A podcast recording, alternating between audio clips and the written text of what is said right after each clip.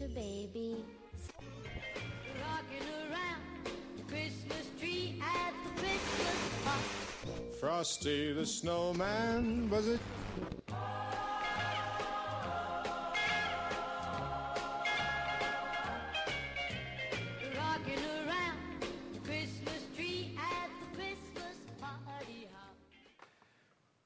Well, we're going to be starting a new series. It's called uh, the Original Christmas Playlist. And so if you would open your Bibles or your phones, your tablets, scrolls, whatever. Sorry, it's an old joke. Uh, if you would turn in your Bibles to Luke chapter 1, uh, we're going to be looking at four songs in the, in the birth stories, the, uh, the, uh, the Christmas stories in uh, the Gospel of Luke. And so if you would turn to Luke chapter 1, and we'll jump in and get started. Okay, and I'm going to be starting in verse 46. And Mary said, My soul magnifies the Lord, and my spirit rejoices in God my Savior, for he has looked on the humble estate of his servant. For behold, from now on all generations will call me blessed. For he who is mighty has done great things for me, and holy is his name. And his mercy is for those who fear him from generation to generation. He has shown strength with his arm. He has scattered the proud in the thoughts of their hearts. And he has brought down the mighty from their thrones and exalted those of humble estate. He has filled the hungry with good things, and the rich he has sent away empty. He has helped his servant Israel in remembrance of his mercy, and he spoke to our fathers, to Abraham and his offspring forever. Hear the word of the Lord. Let's pray. Heavenly Father, we pray that you would speak to us through your inspired and fallible word this morning. Because nobody came to hear Russell. They didn't come to hear my thoughts or my, my ideas, but they came to hear from you. And so, Lord, we pray that you would speak to us in and through your word this morning, that it would convict us and move us into your grace. And we pray this in the name of Jesus. Amen. So it is that season. It's that time of year, isn't it? And you know how you know? It's the songs. They start, right? You, you know, you maybe notice it first in the store. You know, as soon as Thanksgiving is over, they start playing the, the songs, right? It's that time. It's the Christmas music, you know? And, and honestly, there is nothing like Christmas music that can get, begin to get us into that Christmas spirit other than these songs, right? And, but but it's a, it is a known fact that Christmas songs, Christmas carols, will get you into the Christmas spirit. You know how I know? Because Buddy the Elf told us. Watch, I'll show you. Uh-oh. Sounds like someone needs to sing a Christmas carol. No way. Best way to spread Christmas cheer is singing loud for all to hear. Thanks, but I don't sing. Oh, it's easy. It's just like talking, except louder and longer, and you move your voice up and down. I can sing, but I just choose not to sing. Especially in front of other people. Well, if you sing alone, you can sing in front of other people. There's no difference. Actually, there's a big difference. No, th- no, there isn't. Wait. I'm singing. I'm in a store and I'm singing. I'm in a store and I'm singing. Hey! There's no singing in the North Pole. Yes, there is. No, it's not. We sing all the time, No, it's not. especially when we make toys. So we know that the best way to spread Christmas cheer is sing aloud for all to hear, right? It's, it's what he said. I love that scene. it's the best movie ever. But it is. I mean, you start hearing these songs, and all of a sudden you begin to kind of get that Christmas spirit. I mean, and I was actually thinking that this week because, like, I really wasn't feeling it. You know, I was like, oh, Christmas, got to do all this, get all those decorations out of the, out of the attic, and it's just a lot of work, you know, and it's a lot of hassle, and you got to spend a lot of money, gifts, and all this and that and the other. And but Amanda had the, the songs on, and I have to say, man, I started getting into the spirit again, right? But so eh, that's how we get Christmas spirit. But what is it? What is Christmas spirit? And how do we really get genuine Christmas spirit? That's kind of what I want to ask over the actually the next several weeks, next next four weeks leading all the way up to Christmas Eve. I want to ask, how do we get real Christmas spirit. And what is that Christmas spirit we should have? And, and so, just like you might get ready for Christmas by preparing a Christmas playlist, right? We go to our iTunes or some other app, um, Amazon Music, and we, and we borrow or, or uh, Spotify, get somebody else's Christmas playlist. Well, we're going to go way back to the very beginning and, and look at the original Christmas playlist. There was one. In the Gospel of Luke, in chapters 1 and 2, we see four songs kind of arise out of the narrative. And so we're going to look at Mary's song today, the famous Magnificat. We're going to look at Zechariah's song, and then the angel's song, and then eventually Simeon's song. And they're pretty cool. And I think out of those songs, we're going to see what real Christmas spirit should be and what it is. Okay? And so this first song we see is Mary's song. But let's, let's back up. We read the song. Um, but uh, what's the story here, okay? And so let's, let's, let's get back up and get the context here, okay? So in, in, in Luke's gospel, you're, you're, introduced to this uh, young uh, lady named Mary, and an angel comes to her and tells her something pretty remarkable. Mary, she's betrothed, she's not married, and hasn't been with a man before, and an angel comes to her and tells her, You are going to have a child, even though you're not married yet. And you can imagine what she might have thought. She, you know, there, you, she's got to be this sense of, hey, somebody help her. This sense of what's going on here. But so Mary is told by the angel that uh, um, you're going to have a child. Okay? And so here's Mary. Mary is young. We, we think probably a young teenager, probably 12 or 13 years old. And she lives in a place called Nazareth. And Nazareth, as far as we can tell, was right outside, right, out, right outside of, of a city in Galilee called Sephora. And Sephora wasn't a very big place. And Nazareth was probably the modern day equivalent to a trailer park. It, it, was a, it was a pretty poor, pretty small little town right outside of Sephora. And so here she is.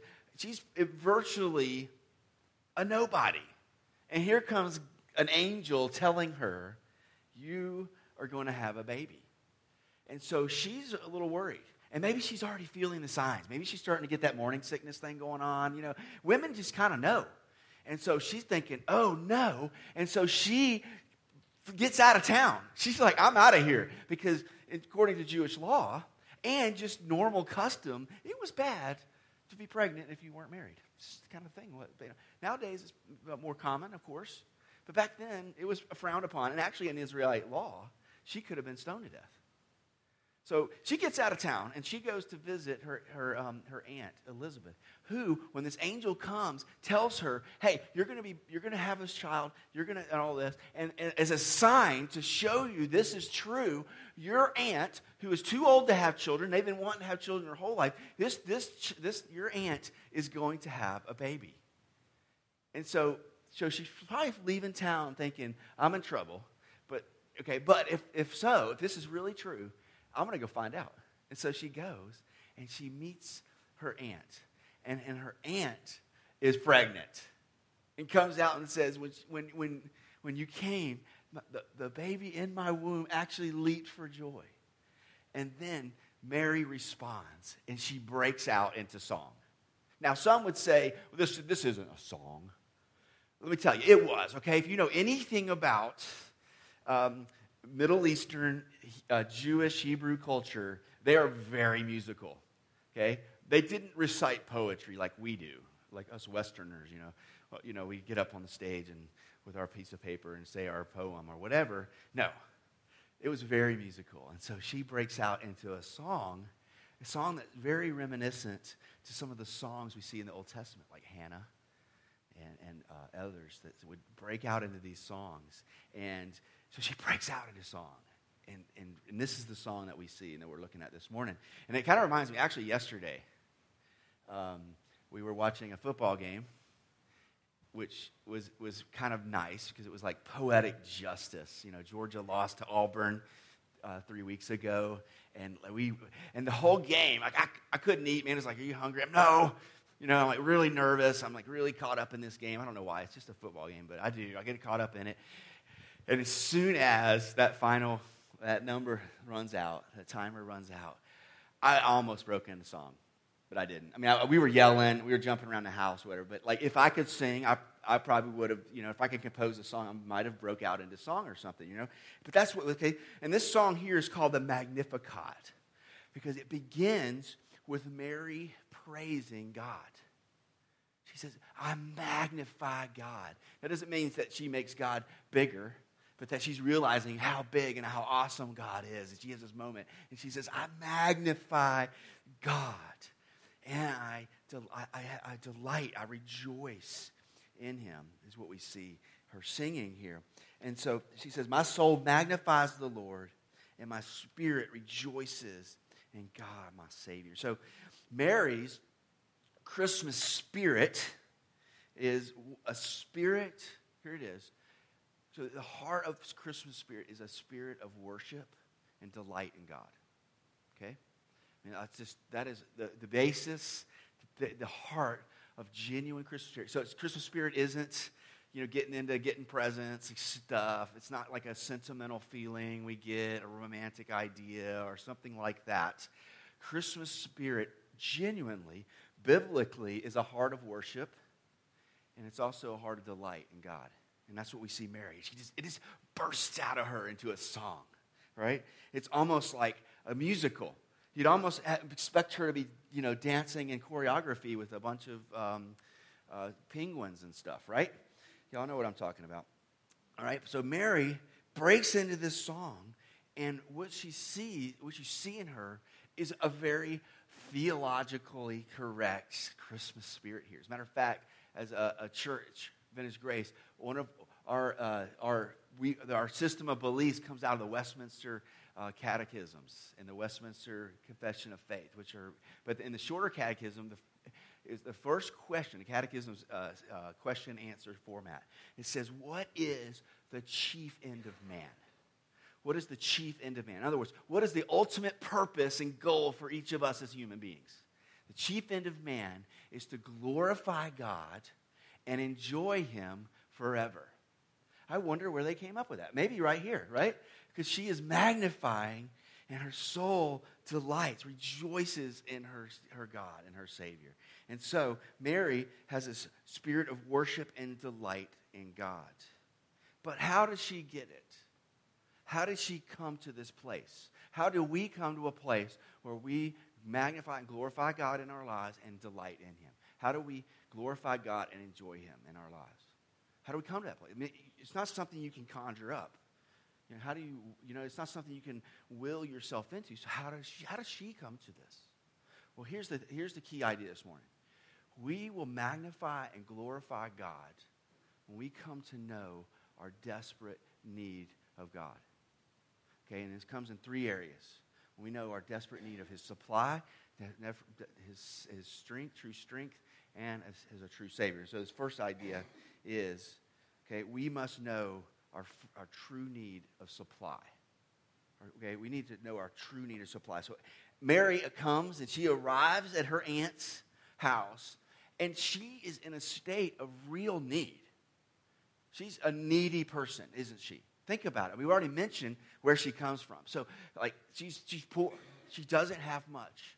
Okay? And um, she's, a, she's a female.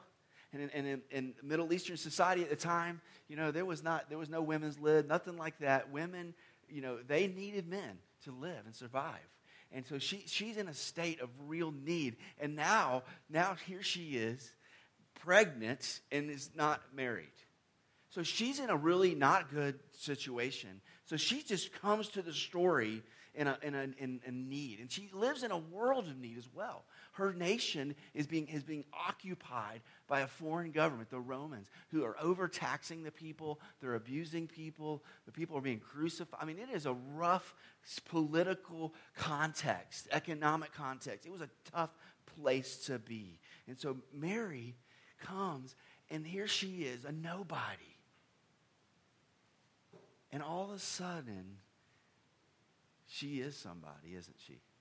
All of a sudden, the God of the universe, the one who created all things, the God, notices and, and begins to do something with Mary. I mean, you, you, you know, talk about a grain of sand becoming a diamond. So she comes and, um, and here she goes. And, and so she comes and she witnesses that her aunt is in fact pregnant. Okay, well beyond. And she rejoices knowing that God has in fact chosen her not just to love her and, and delight in her, but to actually give her the role of, of being the mother of the Messiah, the Son of God. That's pretty big deal. I mean, you talk about a, a, a flip of fortunes. Talk about a Cinderella story, if any, right? Here's a nobody from a podunk town, all of a sudden becoming divine royalty, the mother of God. And, and says, and Elizabeth says that. People, women, people are going to talk about you and remember you for generations and generations. And we're still talking about her, aren't we? Who would have talked about Mary, a peasant uh, woman from a trailer park in the Middle East? And think about the millions of others who lived there, worked there, died there. And here's Mary.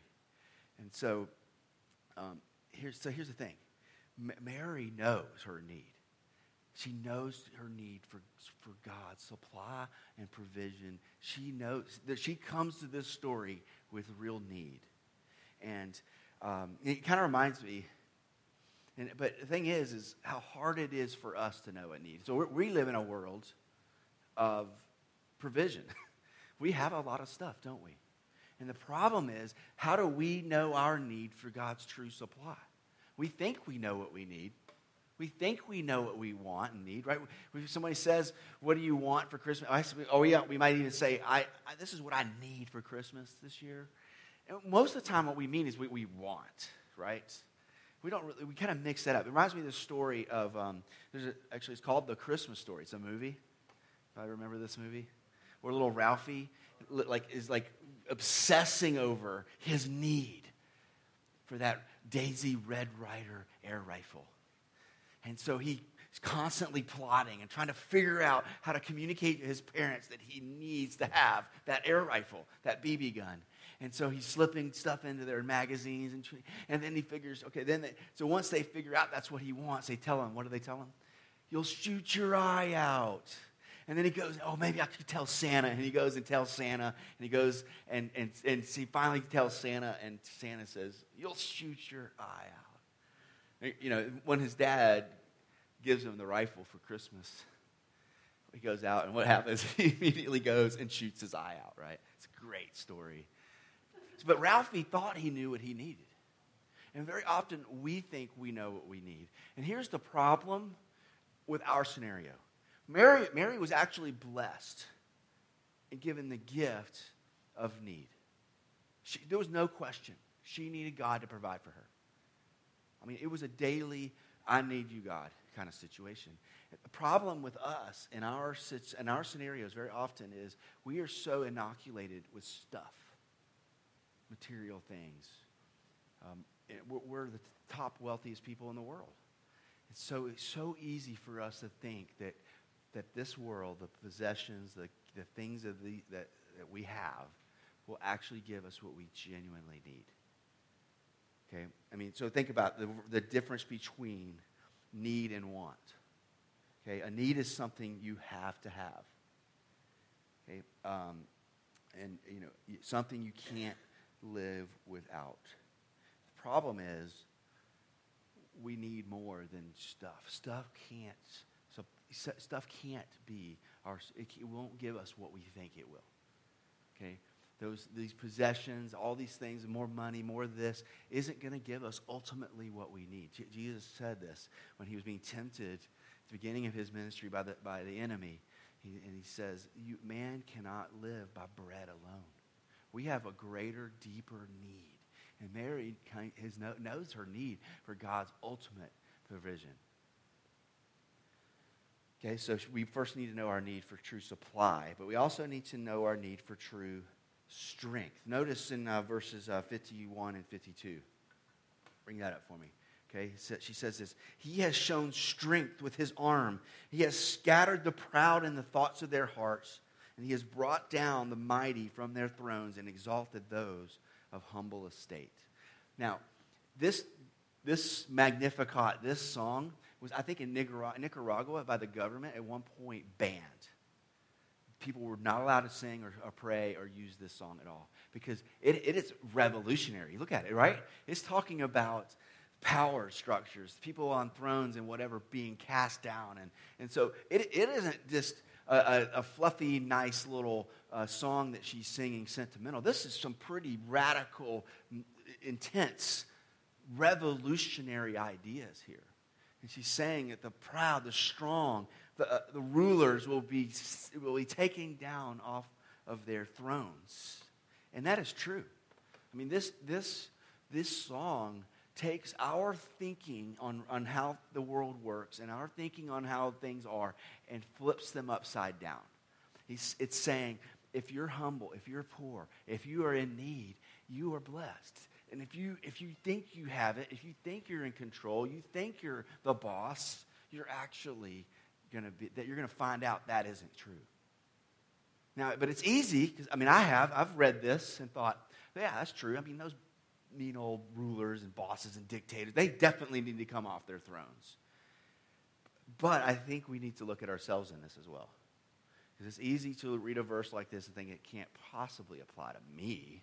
I don't sit on any kind of throne. I mean, I, you know, uh, you know, maybe in the bathroom, but I don't, I'm not a, I'm not a, I'm not a boss or a, and maybe you are a boss or a leader. Maybe you are, have some really significant influence and leadership. That is awesome. And that doesn't mean you have to quit. You have to like step down from that role. But there's a deeper principle here because if you notice, it says um, those who have um, proud thoughts of the heart. Did y'all catch that verse phrase? Okay. What, and what does it mean to have proud thoughts of the hearts? Okay. And I think it means to think, to believe and think that you are in charge that you are in control, that you actually have some kind of say in what happens in this world and in your life and the lives of others. So, or, you know, to become what might say is an arrogant person, a person characterized by feelings of unwanted importance. So you think you are more important than you really are, and that you have actual control over things more than you really do. Um, and so being humble then means having a realistic view of ourselves. And Mary did. Mary knew she is a pawn in the, in the scheme of things. I mean, political, economic forces were, were, you know, she knew. She's not in control of anything. She's, and I think the call here and, and the, the, the principle here is that we, really, we need to realize wait a minute, we ultimately really don't have control of the situation. We try, I try to make my life good. I try to make it comfortable. I try to make it happy. You know, and I, I, I, I try to get that 401k. I want to put my money back and I want to save money. I want to do this. I want to have all this. And why do we do that? Because we want ultimately to control the situation. I want to, I'm going to try to work hard and do what I can to have the positive outcome that I can in this life. And it's really pride when we don't realize that everything we have, we said this a few weeks ago, everything we have is a gift from God. And ultimately, we need to know that we need to rest in His strength, His control, not our own. And when, when he, then when He provides, we can. We'll magnify, glorify Him, and delight in Him. Um, and so here's the thing God wants us and, and, is moving us to a place of needing Him and to rely on His strength, His control. Um, and, and, and this is like a biblical theme that goes out. So, for example, in Judges chapter 7, Gideon is called to lead God's people. The Midianites, this big army, have been oppressing and, and uh, uh, oppressing and uh, messing with God's people. And they had this huge army, and people would plant fields. Uh, the Midianites would come and like raid them, and all this stuff. It was really a bad situation. So God calls Gideon and says, "I want you to deliver my people from these oppressors." And so he says, I want you to gather the armies of Israel. And so he gathers all these, I mean, hundreds of thousands probably. You gather. And he says, okay, I want you to first ask everybody if they're afraid at all. If anybody's afraid, tell them to go home. 10,000 remain. And he says, okay, now I want you to take those 10,000, take them to the river, and if they drink like an animal, tell them to go home. They were left with 300. And then God says, Great, now go. Go defeat this huge army. And Midian, uh, uh, Gideon must have been thinking, what? Why would God do that? And, and the point was, I'm, I'm going to defeat that army with just 300 of you. And, and this principle that size doesn't matter, that this, the strong and the proud, they think they are, but in comparison to God, they're nothing. And so it's an honest view of ourselves and our situations. It's in uh, 2 Corinthians chapter um, 1. It says, God has chosen what is foolish in the world to shame the wise. God chose what is weak in the world to shame the strong. God chose what is low and despised in the world, even the things that are not, to bring to nothing the things that are, so that no human being may boast in the presence of God. This is how God does it. He chooses the Marys of the world. All right, so that's the second need. Third need is we must know our need of a true Savior. Need to know our need for a true Savior. So, so Mary's circumstances, I mean, she, she is in a situation of need, isn't she? I mean, she really is. She comes into the story and there's need all over her. I mean, she might as well have a big neon sign that says need. And, and so, but here's the thing her need was, I think, even deeper than her need um, and to you know, look at God's provision and to look to God for strength and control. Okay? There was a deeper need. She needed a Savior. No, notice it says, Mary, Mary says in verse 46, My soul magnifies the Lord, and my spirit rejoices in God, my Savior. She's looking to God to be her true Savior. In other words, we'll get to the point here, is she knew she needed to be saved from her sin. This phrase here is used throughout the Gospels, the Savior. That, that, that the Messiah would come and not just save them politically, economically, all these kind of things, but that, that the Messiah, Jesus, would come to save the people from their sins. So Mary knew she's a sinner.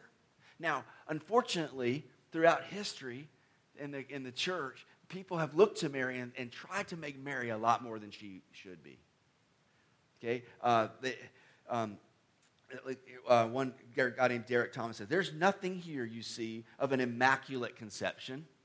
In other words, that's the, a Catholic belief that uh, uh, Jesus was born and Mary had never sinned at all.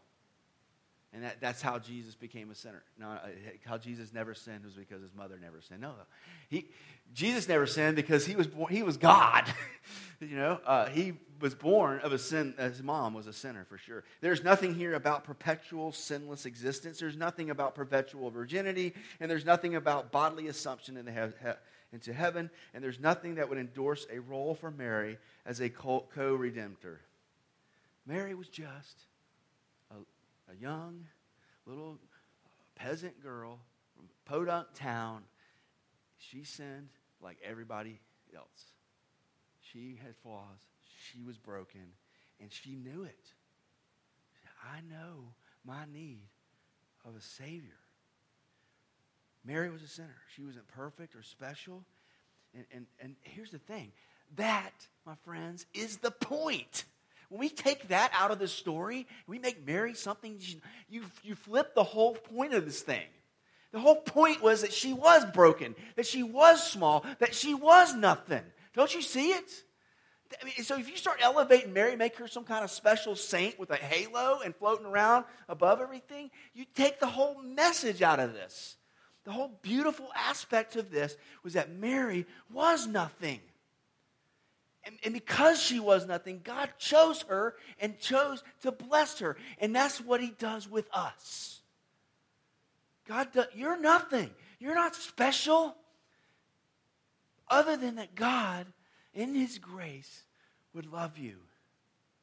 Here's the thing God loves the lost. God loves the forgotten, the insignificant, the outcast, the weak, and the broken. And God loves you even in your perpetual, habitual sin. And his mercies are new every day. That is the beauty of this story. And when we try to take that out and make Mary out to be something that she wasn't, we miss the point. We swing and we miss. So when men say lost, God says found. Where men say no, he says yes. When men look at indifference or superiority, God looks with burning love, such as nowhere else is to be found. And when men say contemptible, God cries, blessed.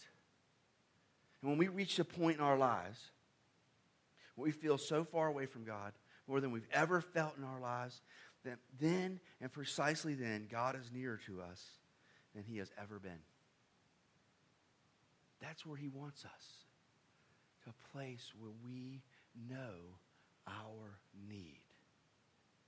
And at that place of need, God breaks into our lives and He lets us know that our feelings of despair are taken away from us and that we may grasp His wonder and His love and His nearest to us and His grace. And it's at that place when we, we desperately know our need and, and God comes in His grace and provision and strength.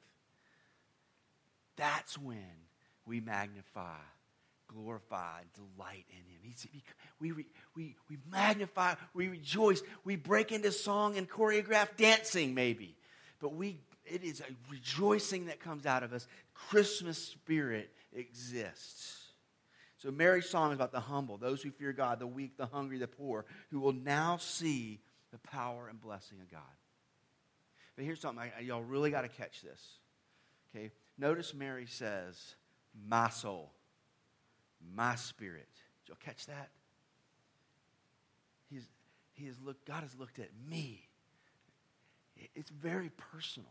This is not a theological concept. We can do that. We could say, yes, people, people need God's provision. Of course they do. People need God's strength and control. They need to let go, let God. And yes, of course, all people are sinners. That's true. Now, listen, guys it, this has got to get real. This has got to be my spirit, my soul, broken, hurting, and in need. And so here's the thing: it's like we gotta we gotta come to a place of recognition and knowing and asking God, bring me to a place where I am on my knees, where I do need you. Let me tell you, I am thankful for what God has allowed in my life the pain, the, the hurt, the, the angst, and whatever. We're always trying to. We're always trying to get, get out of it and, and, and inoculate and medicate ourselves away from it instead of, we, and very often we waste our suffering. We waste the, the struggle. We need to realize that is where we need to be. So here's a question Where is your need? Or do you need it? Or do you recognize your desperate need of God and His grace? Let's pray. Heavenly Father, this story.